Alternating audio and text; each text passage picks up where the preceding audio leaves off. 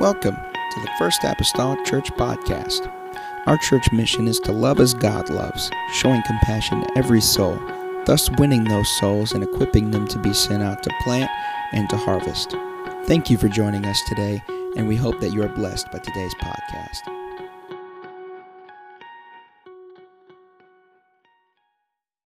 Acts chapter number 7. We'll start reading with verse number 55. The Bible says these words, but he, this is speaking of Stephen, first martyr, but he, being full of the Holy Ghost, looked up steadfastly into heaven and saw the glory of God, Jesus standing on the right hand of God, and said, Behold, I see the heavens opened, and the Son of Man standing on the right hand of God. For a little while tonight, I want to teach along the subject.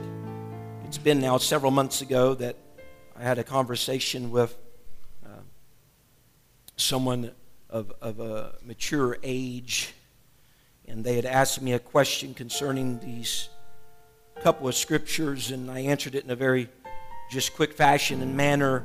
They spoke of how there was probably other people that maybe needed just a little bit of enlightenment on that.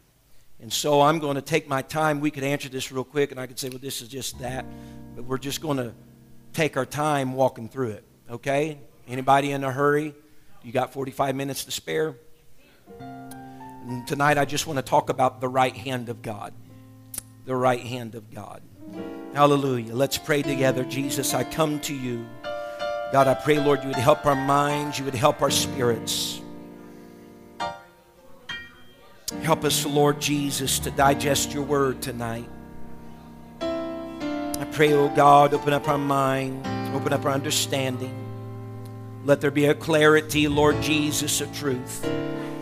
God, I pray, oh Lord, uh, mostly, God, we need your anointing. Your word is already anointed. It's quick, it's powerful, sharper than any two edged sword. It's an alive word. God, it does break, Lord Jesus, as a hammer. I pray, oh Lord Jesus, minister in this house. Let your people be attentive. Connect, Lord, with your word. In the name of Jesus Christ that I pray. Amen and amen. Everybody say amen. You may be seated tonight.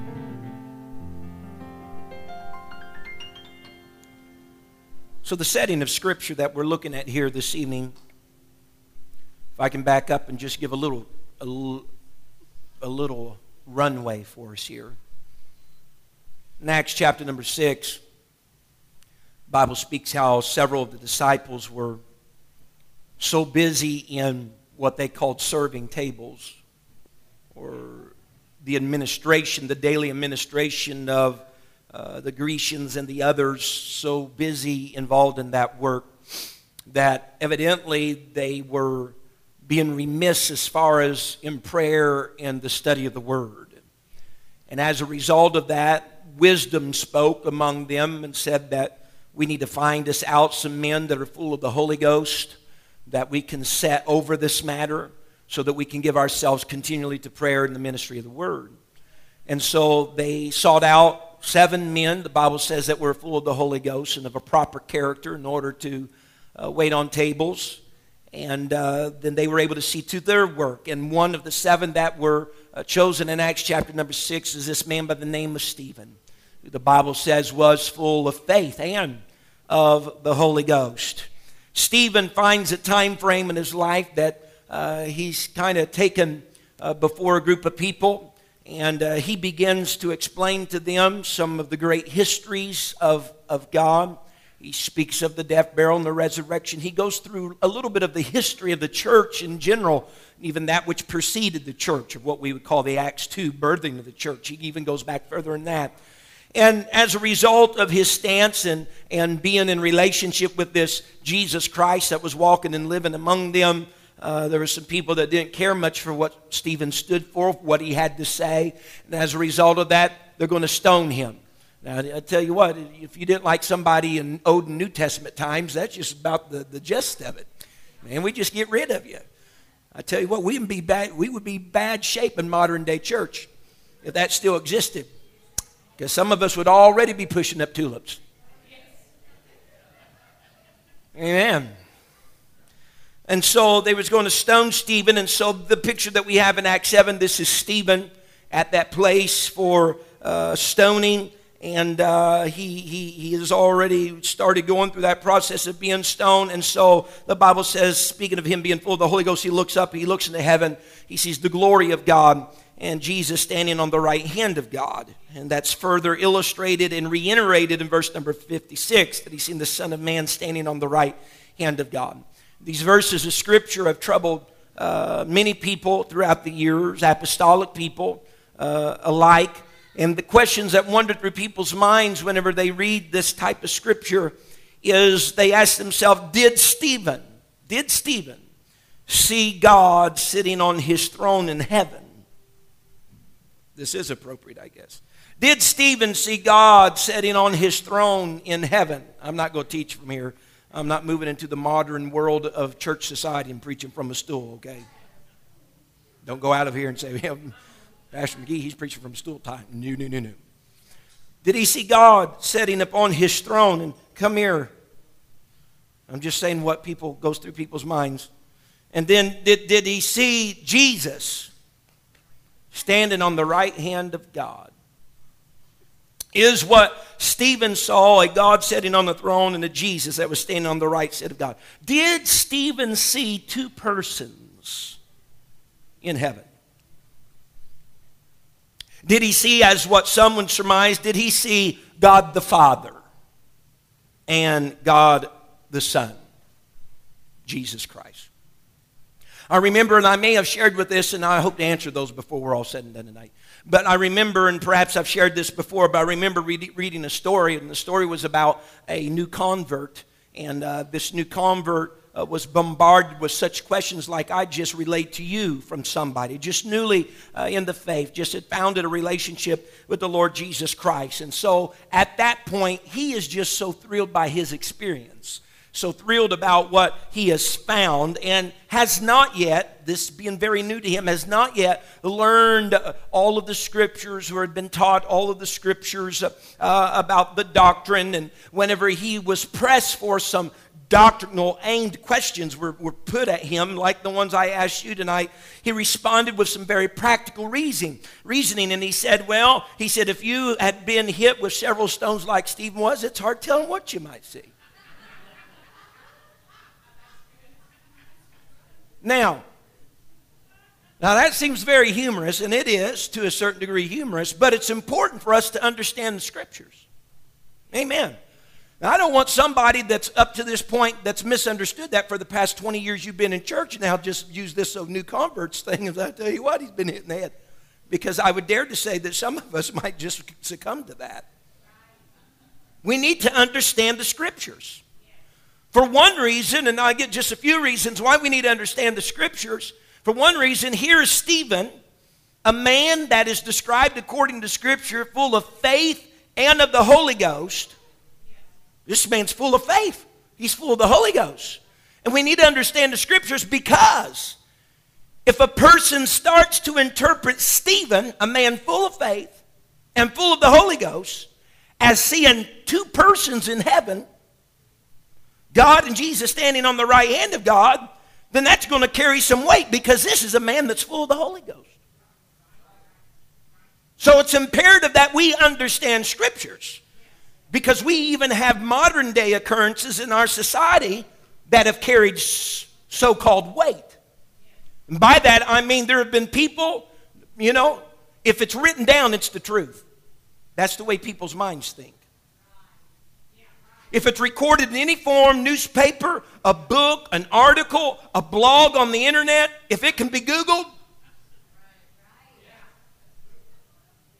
then it's true. I'm sorry, I'm sorry to disappoint somebody tonight, but not everything that's recorded, written is true. And so people have picked up books at their Barnes and Noble and their Books a Million that read stories about others who have supposedly died went to heaven, they've come back to life, they've wrote a book, and they've attested to the fact that they saw Jesus sitting or standing on the right hand of God. And they've led a lot of people to believe that whenever they died and went to heaven, they sing God the Father, God the Son, and God the Holy Ghost. I'm serious. And people, because it's been recorded in a book, they believe every bit of it. Don't take anything or correspond it with Scripture or the Word of God. And they're believing it. And what they're doing is believing a lie. Amen. Because they get in this mentality, well, if that person truly died and had or had a near-death experience, and they experienced this, then it must be true. I've never died and came back to life, so it must be true. However, mark this well. I don't care what the story is that's told. Listen to me well. Mark this well. That if whatever whoever says, I don't care who they are, if it does not match or line up to the Bible, the Word of God, then it is absolutely without controversy false. I don't care who says it. What their ranking in society is, I don't care if they died and came back to life. If it does not correspond with the scripture, it's a bunch of falsehood.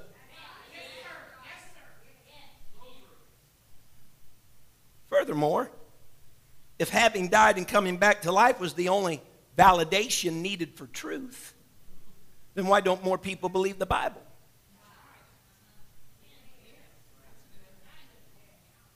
The Bible says in Luke 16, and folks, let me tell you tonight, I could have told you at the very beginning, instead of t- turning to a certain chapter and verse and book, just open your Bible because we'll probably read there before it's all said and done tonight.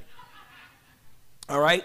Luke 16 and verse number 30, the Bible says, And he said, Nay, Father Abraham, this, this is the rich man that is speaking to, to, to Abraham. He said, Nay, Father Abraham, but if one went unto them, he's speaking about his brothers from the dead, they will repent.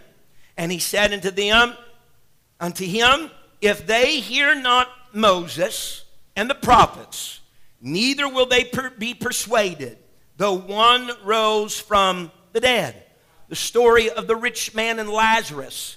They both at this time frame have died. Lazarus is described as being in Abraham's bosom. The rich man, the Bible says, lifted up his eyes in hell. They're in two different locations and localities. The rich man is pleading with Abraham that Lazarus would be sent back from the dead to his father's house where his five brothers were, and he wanted Abraham to send Lazarus so that Lazarus would testify to his brothers, to his family, about the reality of a hell and the reality of a heaven.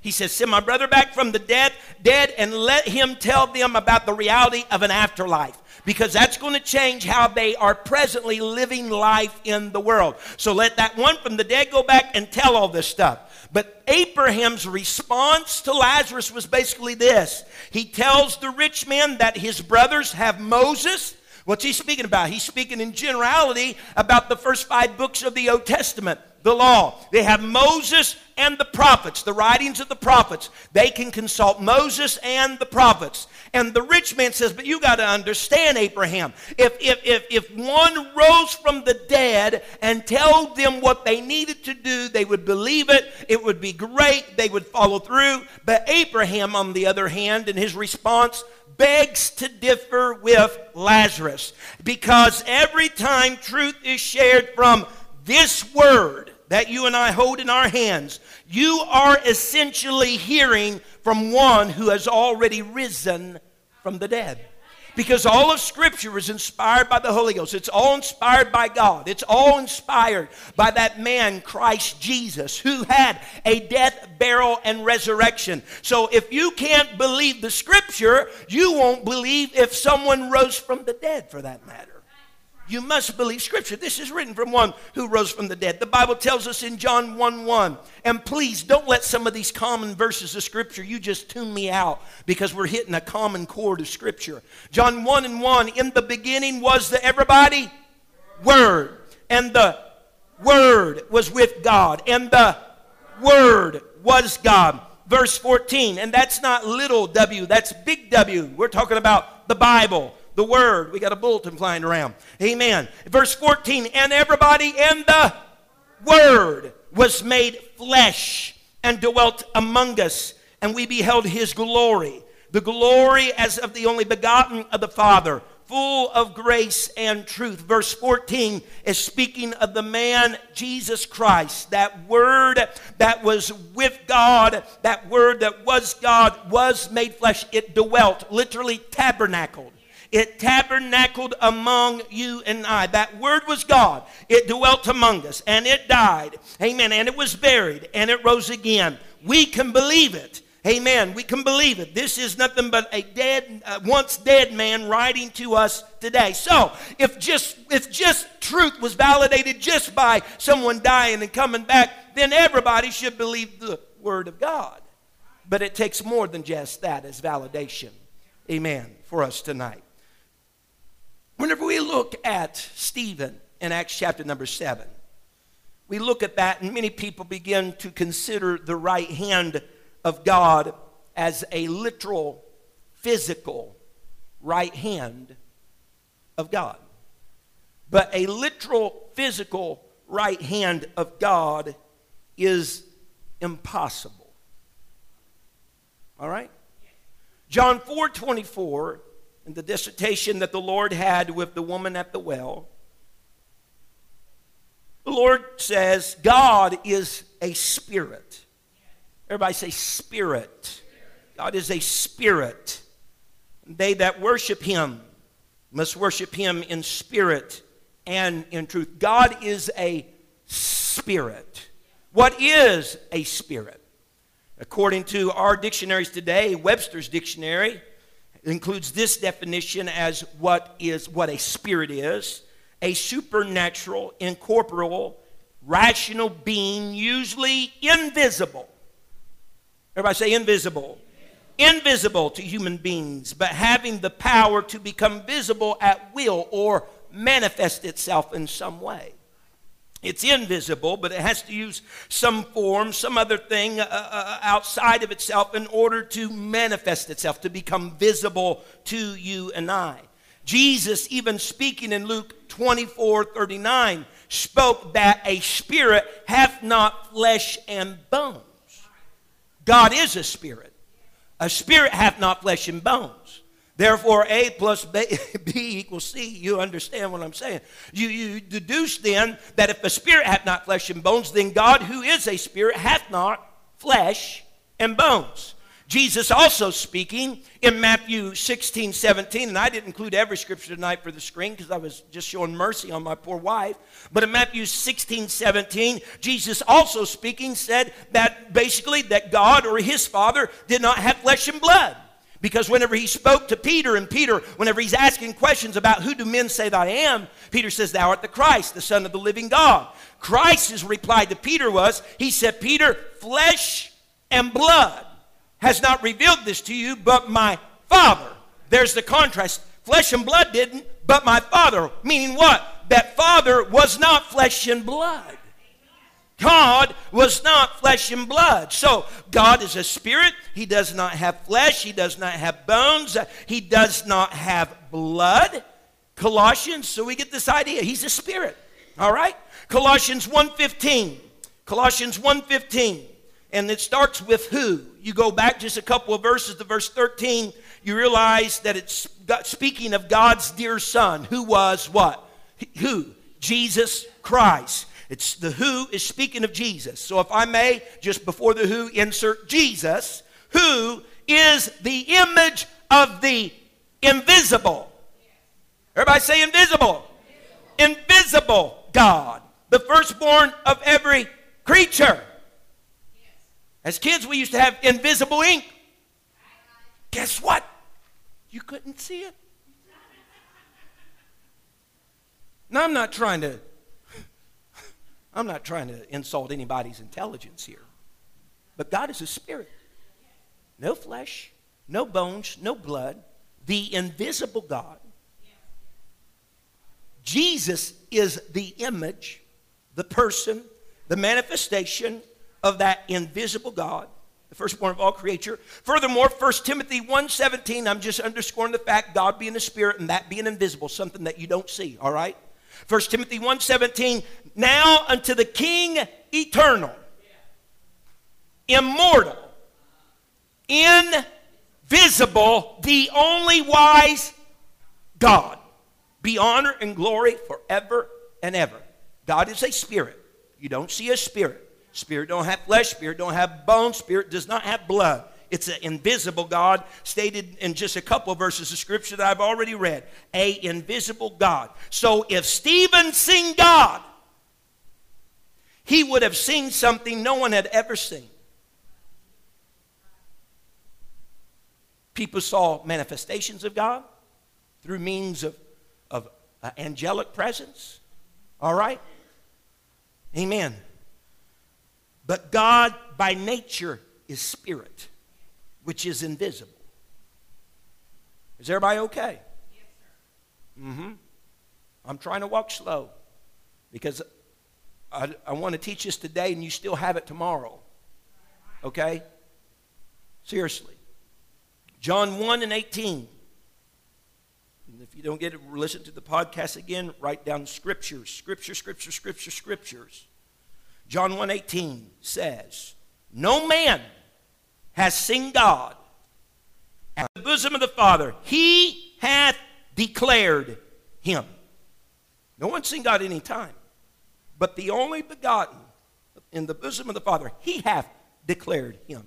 There's one instance, literally, that he declared him. All right? His image alone, walking among the disciples in person, in flesh and blood and bone, was a declaration of God. All right? But he declared him one time to one of his followers by the name of Philip in John 14. Philip was so desirous of seeing the Father, of seeing God, wanted to. you could almost imagine a little, uh, you know, from histories have gone by, no man has seen God at any time. What happens when, when someone tells you you can't? That makes you want to, don't it? You can't have the cookie, Mariah and Trevor. What are they doing, man? They're snooping around the cookie jar. Adam and Eve, you can't eat of the tree that's in the midst of the garden. What happens? Everybody wants to do what they. Mm-hmm.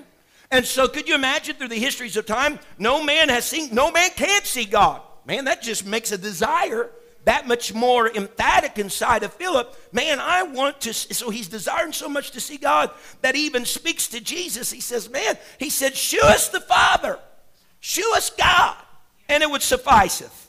And Jesus replied to him, here he is declaring, all right, the invisible God to him. He said, He that has seen me, Jesus speaking, has seen the Father. Because all of God you will ever see will be in the person, person, person, Christ Jesus.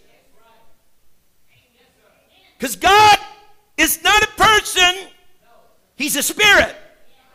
I'll hit this again, but it's one of my favorites of 2 Corinthians 5:19 when he said, "To wit, though, that God, that Spirit, was in Christ, Jesus Christ, the person." And as a result, he's declaring, if you've seen me, you've seen the Father. I have manifested the Father to you by being present here upon this earth because God is in me. Amen. Well, that's wonderful. Yeah, it's wonderful. Further verses of Scripture. Anybody want the oneness of God? You need to be writing down these scriptures of Colossians 2 9. These are great scriptures. The Bible says, For in Him, speaking of who? Jesus Christ. For in Him, Jesus Christ, all the fullness of the Godhead dwelleth, all the fullness of the Godhead bodily. Bodily. All the fullness of the Godhead dwelleth in Jesus Christ bodily. Because God's a spirit, He's invisible, no flesh, no bones, no blood. It's found in Jesus Christ. As we've already said, Colossians 1:15, Jesus is the image of the invisible God. So a physical interpretation or literal interpretation of the right hand of God is incorrect. God does not have a physical right hand unless he chooses to manifest himself in a human form or some other form. If we're, listen, if we're going to view the right hand of God as a physical hand, then we must change our view of several verses of Scripture that describes God. See, the language of Scripture a lot of times is symbolic, metaphoric, poetic. Amen? And so, whenever we read, if we're going to read that as a literal hand, right hand of God, then consider some of these other scriptures Isaiah 66 and 1. Let's look at them literally, okay?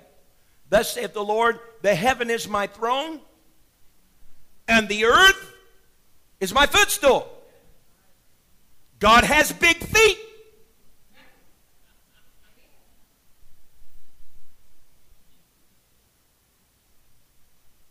Must have large feet that he rests his feet on the earth. Proverbs 15:3.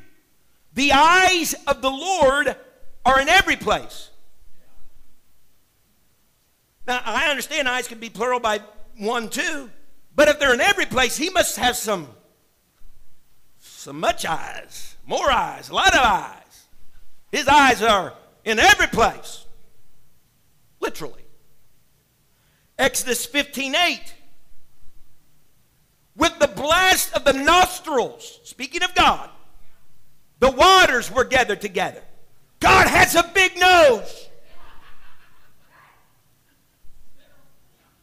I mean, I've never sat in even a creek bed and tried to row any back, but God must have a big nose. He can just blow air out of his nostrils and water's part. Literally. Literal interpretation. Psalms 91, verse 4. He, speaking of God, you can read it in the context of Scripture, Psalms 91, he shall cover thee with his feathers, and under his wings shalt thou trust. God has wings. He has feathery, feathery wings. I've seen some of you smile, some of you laugh, and some of you still just looking at me. But regardless, evidently not literal descriptions of God, but they're, they are relating God to you and I, to the audience, to the reader, to the people that's going to peruse the scriptures in human terms that you and I can understand. It paints a picture in our mind, in our life. The right hand was definitely terminology that was understood by Jesus' day, pre Jesus' day, and should even be able, a term be understood by our day. All right? Amen. The right hand of God. Genesis 48, there's a story here that I wish to read in your hearing, starting with verse 13. And Joseph took them both, Ephraim, I might have to put this one out too. Come here, Ephraim and Manasseh. All right? You guys all right? Yeah, come on. Brother Mason, can you help me? Ephraim and Manasseh. No, turn toward me, please. Ephraim and Ephraim and Manasseh here. Amen. Come, come behind him, Brother Mason. This, this is Manasseh. This is Ephraim. All right. Listen to the scripture now. Ephraim in his, Joseph took them both. Ephraim in his right hand toward Israel's left hand. I need to switch that. I'm sorry. This is Ephraim. This is Manasseh. This is what happens whenever I'm not sitting over here. Manasseh's on my right because I'm, I'm going to be I'm going to be Israel. I'm going to be Jacob. Ephraim in his right hand, Brother Mason's right hand, Israel's left hand. Am I getting this all messed up?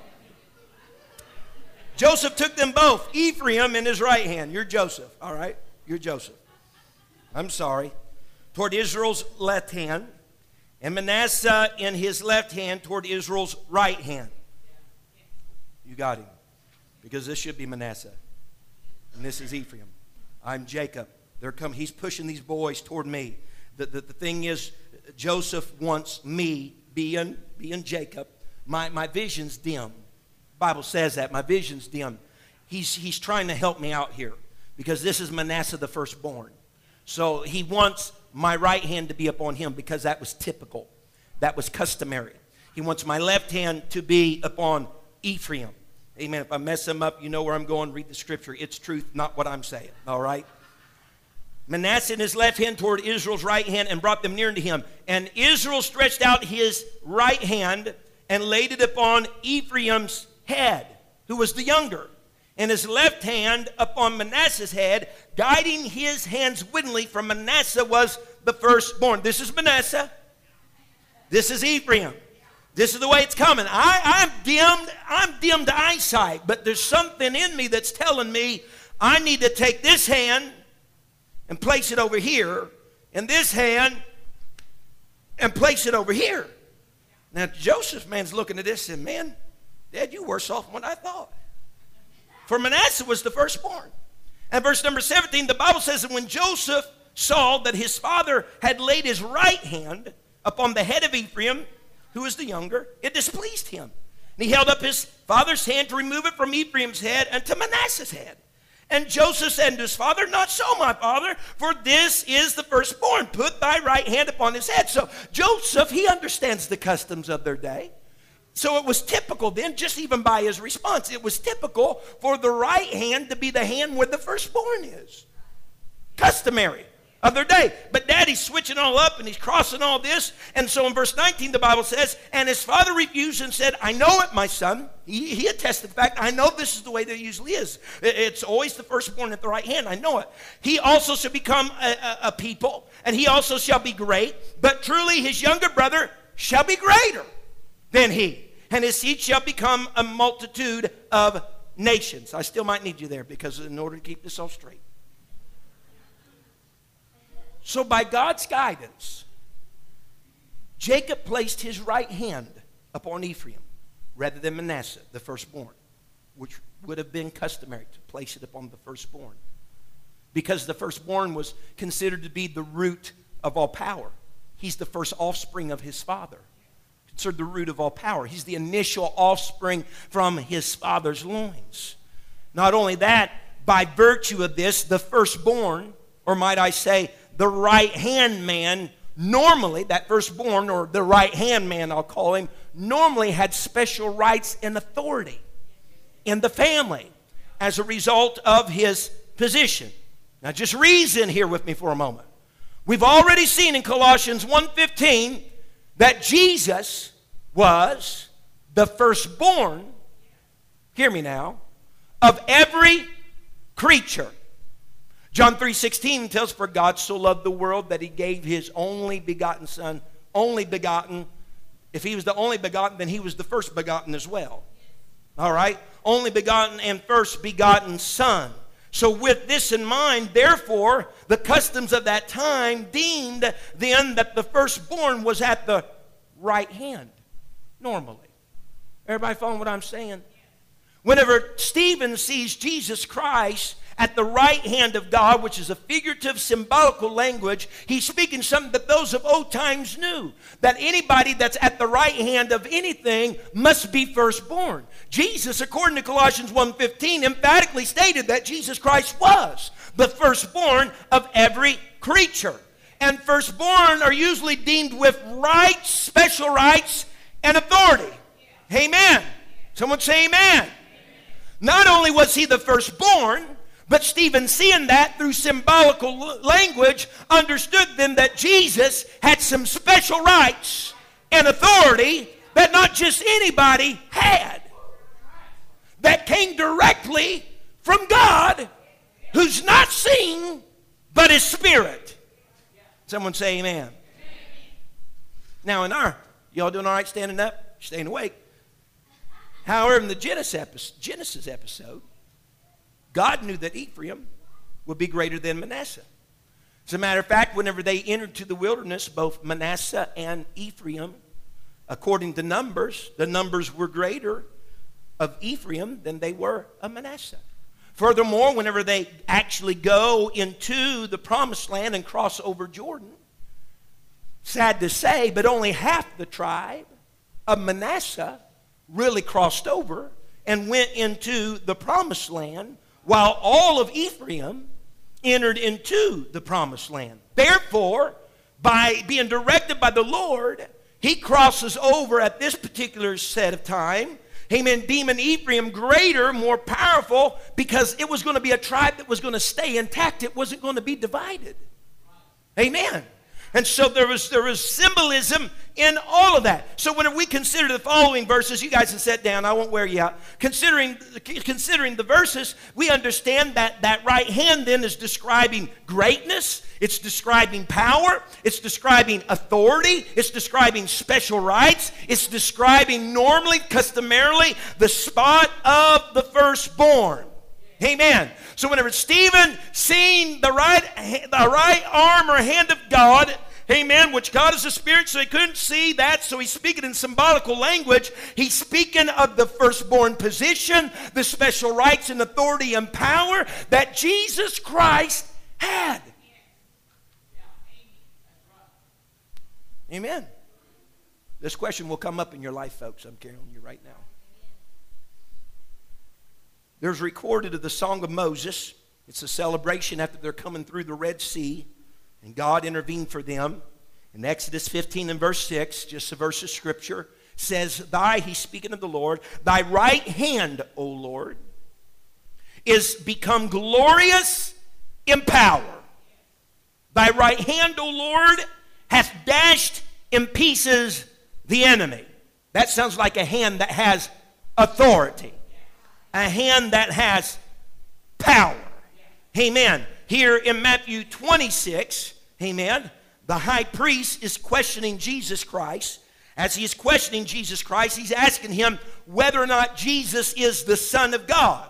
And Jesus' response is this in Matthew 26 and verse 64. You can check this in the harmony of the other Gospels. Matthew 26, verse 64 Jesus saith unto this high priest that's questioning whether or not he is the Son of God, he says, Thou hast said. This high priest saying, Are you the Son of God? He said, You said it. And he said, Nevertheless, I say unto you, hereafter, Jesus speaking, shall ye see the Son of Man sitting on the right hand of power what was he describing then? He was describing even what Stephen would later see in the book of Acts, chapter number 7. Not a person standing at the right hand of another person, but a person in symbolical language standing at the right hand of something, which indicated that this was a man of position and power and authority and dominion. Amen. That's our Jesus Christ. Amen. Consider else places. What else? Amen. The right hand may represent what it may stand for. Amen. The firstborn, greatness, power, authority, salvation. Amen. Symbolical language here. Job chapter 40 and verse 14. The scripture says, Then will I also confess unto thee that thine own right hand can save thee. Now just watch. That's Genesis 40 what's happening in Genesis 40, we under Job has went through a lot of stuff. He's a lot, had a lot of comfortless friends. He spoke back to them. He has spoke to the Lord. But at this period of time, toward the latter end of Job, God is speaking to Job. And in reality, God is setting Job straight. Because Job has contended with God. Mm-hmm. Job has spoke to God as though he, God, needed instruction, as though he needed to tell God what God needed to do.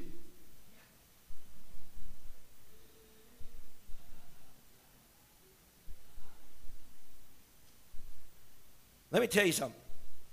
I'm not going to take out on some parking lot around here of a dealership for a brand new 2013, let's call it a Ford and take the person who was the master engineer over the engineer to take him out there and start telling him how he could better design.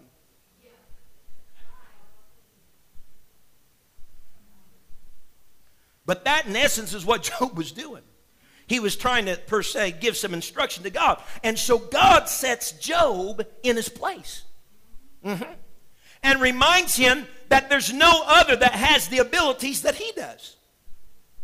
And to kind of prove that, and I, you know, I'm not calling God smart aleck, but boy, he, he kind of proves it very well. God challenges Job. Read chapter 40. He challenges Job and he says, Job, I tell you what, why don't you gather together all the prideful and humble them right here in the dust by your own power?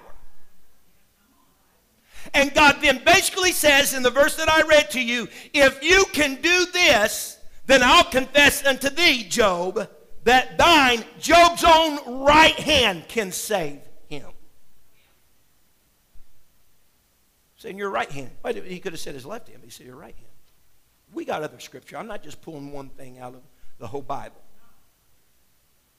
So we start to see illustration here. Not only, not only does that right hand maybe illustrate power and authority and rights and firstborn, but salvation.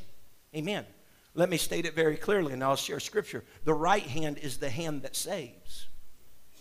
David mentions this on several occasions, a few verses of scripture. Psalm 17 and verse 7. Shew thy marvelous loving kindness, speaking of God, O thou that savest by thy right hand. Them which put their trust in thee from those that rise up against them. Psalms 20 and verse 6 now know I that the Lord saveth his anointed. He will hear him from his holy heaven with the saving strength of his right hand. So David emphasizes that God saves by his right hand. Now, this isn't a literal hand. Again, there's symbolism there. It's no surprise then to see the very same language in the book of Acts, chapter 7. Stephen seeing, amen, Jesus Christ standing on the right hand of God. What is denoted in the Old Testament as the saving hand of God or the salvation hand of God. Why is that so? Why is that not surprising? Because Matthew 1 21 clearly tells us, speaking of Mary, and she shall bring forth a son, and thou shalt call his name Jesus, for he shall what? save his people from their sin. Jesus is standing on the right hand, the saving hand of God, because Jesus is the one that will save people from their sins.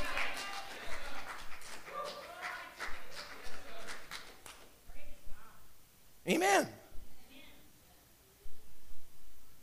You ever heard that phrase?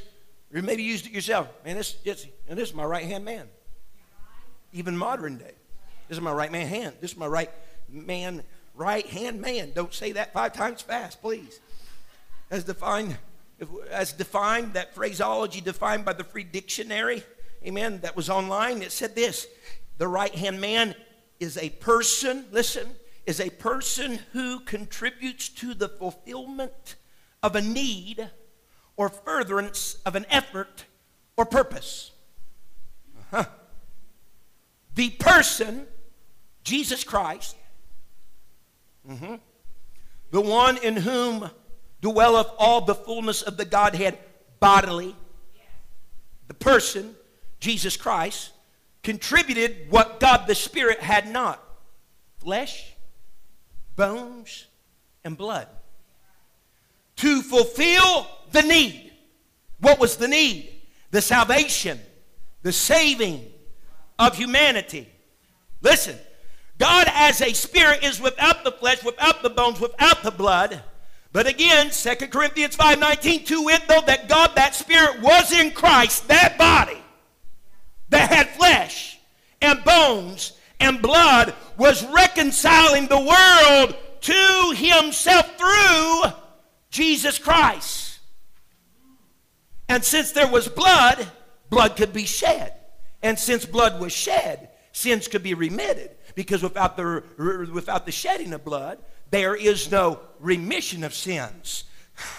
We, if we say modern day, Jesus Christ was the right hand man uh-huh, of God because he did contribute to the fulfillment of a need. He gave and supplied the blood for the furtherance of an effort and purpose, which was the saving of humanity. Amen. Psalms 80, verse 17. David speaking, he said, Let thy hand be upon the man, speaking of Jesus Christ. Let thine hand be upon the man, Jesus Christ. David speaking to, to, to God, Let thine hand be upon the man, Jesus Christ. Of thy right hand, let the hand be upon the man, Jesus Christ, of thy right hand, upon the Son of Man, Jesus Christ, whom thou hast, whom thou madest strong for thyself. Yeah, he made him strong for himself because he had a purpose, an intent, and a design for the man Christ Jesus. He knew from the very beginning of the world he was going to have this taken place, that he would have a person, a body upon the world that would be sinless, that they could die, be buried, and be resurrected. What? For the saving of humanity. He's always been at the right hand of God, figuratively. He would always be the firstborn, the powerful spiritual rights authority. Amen. Having the ability to be the right hand man. Amen. In order to do what needed to be done for you and I. All right? The Bible says, let's sum up just a few other scriptures here about the right hand or the right hand of God. Psalm 16, verse 11, and there are more. Let me tell you, I cut out probably every bit of probably 10 or more verses uh, just so that we could go home at a decent hour tonight. Psalm 16 and verse 11, Thou wilt shew me the path of light. We've heard this, some of us have quoted. David says, In thy presence is fullness of joy, and at thy right hand, there's what? There are pleasures forevermore. David says, At the right hand of God are pleasures. If I may say it like this, at the right hand of God, there is that which is pleasing. Somebody follow me? Jesus was powerful. By all means, the saving hand, that salvation, but he was also that which at the right hand are pleasures, that which is pleasing. He was pleasing to God. Mm-hmm. How does that still pan out in Scripture? Well, we read in Matthew, even in the Scripture, Matthew 25. You don't necessarily have to go there if you don't want to, Sister McGee. But please note where those who please God are set at. According to Matthew 25 33, the sheep sit on the right hand, and the goats on the left. And furthermore, then it is the sheep that are on the right hand that are told, Come Ye are blessed of my thought. You're blessed. Being at the right hand is the pleasing hand of God, the blessed hand of God. Stephen seeing Jesus there, that's a man that pleased God. That was a man that was blessed of God. Not a literal thing, figurative, symbolical thing. Psalms 48 and verse 10. We could do Bible drills tonight, folks. I'm telling you right now. Nothing better than having a lesson founded on the Word. Psalms 48 and verse 10 According to thy name, O God, so is thy praise unto the ends of the earth. Thy right hand is full of righteousness. Thy, thy right hand is full of righteousness. The right hand of God is where the righteousness of God is. Jesus was seen there. He was the righteousness of God. How right? Again, the only one of humanity that ever lived upon the earth that was without sin. Tempted in all ways like you and I are, yet without. That is the righteousness. Amen. Of God. 1 Kings 2 19, hurrying along. Bathsheba therefore went unto King Solomon to speak unto him for Adonijah. And the king rose up to meet her and bowed himself under unto her and sat down on his throne and caused a seat to be set for the king's mother. Bathsheba was Solomon's mother. And she sat on his right hand. Bathsheba is the king's mother, being instructed, according he is absolutely knowledgeable of the Old Testament law, to honor your father and your mother. And yet he caused, the king did, he caused the seat to be set. It's not like, you know, the servant just saying, yeah, okay, we're just going to put her right there, you know, take the king. No, no, no, no, no. By divine instruction of the king, bring it in, set it over here on my right side. Why? Because mama's going to be sitting there, and I have to, I need to honor the right hand, the right place was a place of honor. See, in Jesus Christ, there, that was a place of honor. Now, I'm hastening to a close. I really am. My time's already up. Did I hear keys jingle?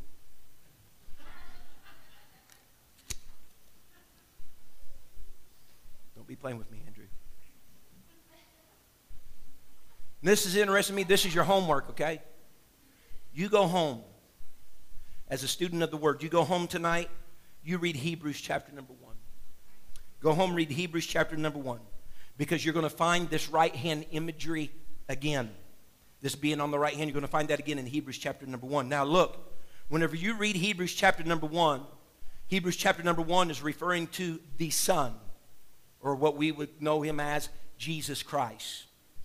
Throughout this chapter of Hebrews, chapter number one, the various meanings of the right hand that are attributed to Jesus through symbolism in Scripture that I just ran through, because we could even went slower tonight, are all bound up right there in Hebrews chapter number one. Because you begin reading Hebrews chapter number one about the Son, Jesus Christ, and you'll read things like, He is the heir of all things. What is that? That's special rights. He made the worlds, it states, it speaks that He upholds all things by the word of His power. What is that? He's talking about power there, talking about strength, talking about authority, talking about greatness. In those phrases, He purged our sins salvation, saving hand. He was the first begotten, firstborn status. He has a scepter of righteousness. Mm-hmm. Righteousness is there in his right hand. He also stated that he loves, Jesus Christ loves righteousness. Mm-hmm. He's the right hand man.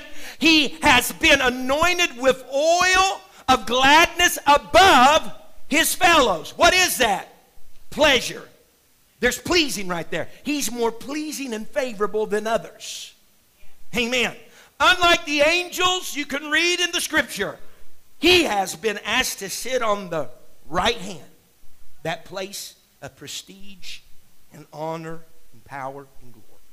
So, folks, Stephen, the Bible says, saw the glory of God, no doubt which was Jesus Christ was Jesus Christ. I mean, speak of his glory. We've already talked about some of the glorious things of him. Jesus was standing on the right hand of God, not a literal right hand, because God is a spirit that's invisible.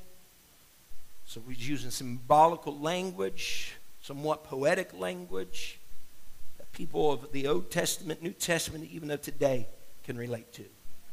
It was not two persons that he's seen in heaven.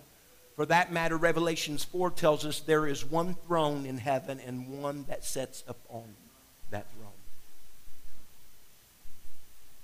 So we're not, we're not, Stephen was not seeing God the Father and God the Son. No. He's seen Jesus Christ in his authority, in his power, in his firstborn status, with all righteousness, with great honor, with all the pleasing and pleasure to his he's seen he's seen he's seen the man christ jesus you'll stand with me tonight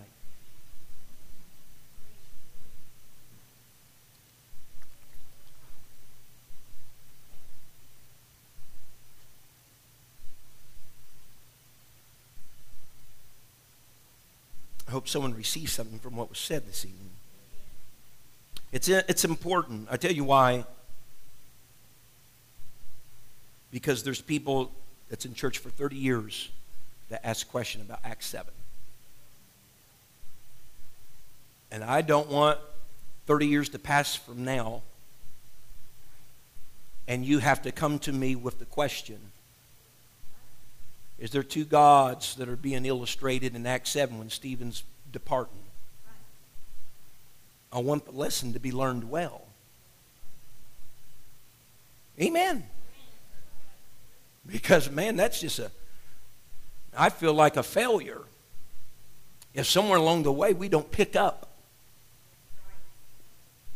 on some of this. Put it in our heart, in our lives. Take it from here and go home and not just take my word for it, go back and look up those scriptures. You know what I did today? Well, what did you do? Well, I started with the right hand and I looked up every verse in the Bible that listed the right hand in it and read every single one of them in the context in which they were said. That's what Bible study is all about. Take it home. Look at it for yourself. Don't just say, well, well, Pastor McGee, he said, who cares really what I said? Look at God's word. What did his word say? Because you don't have to go tell them, well, this is what my pastor said. You can say, this is what God's How do you know that? I looked at it for myself.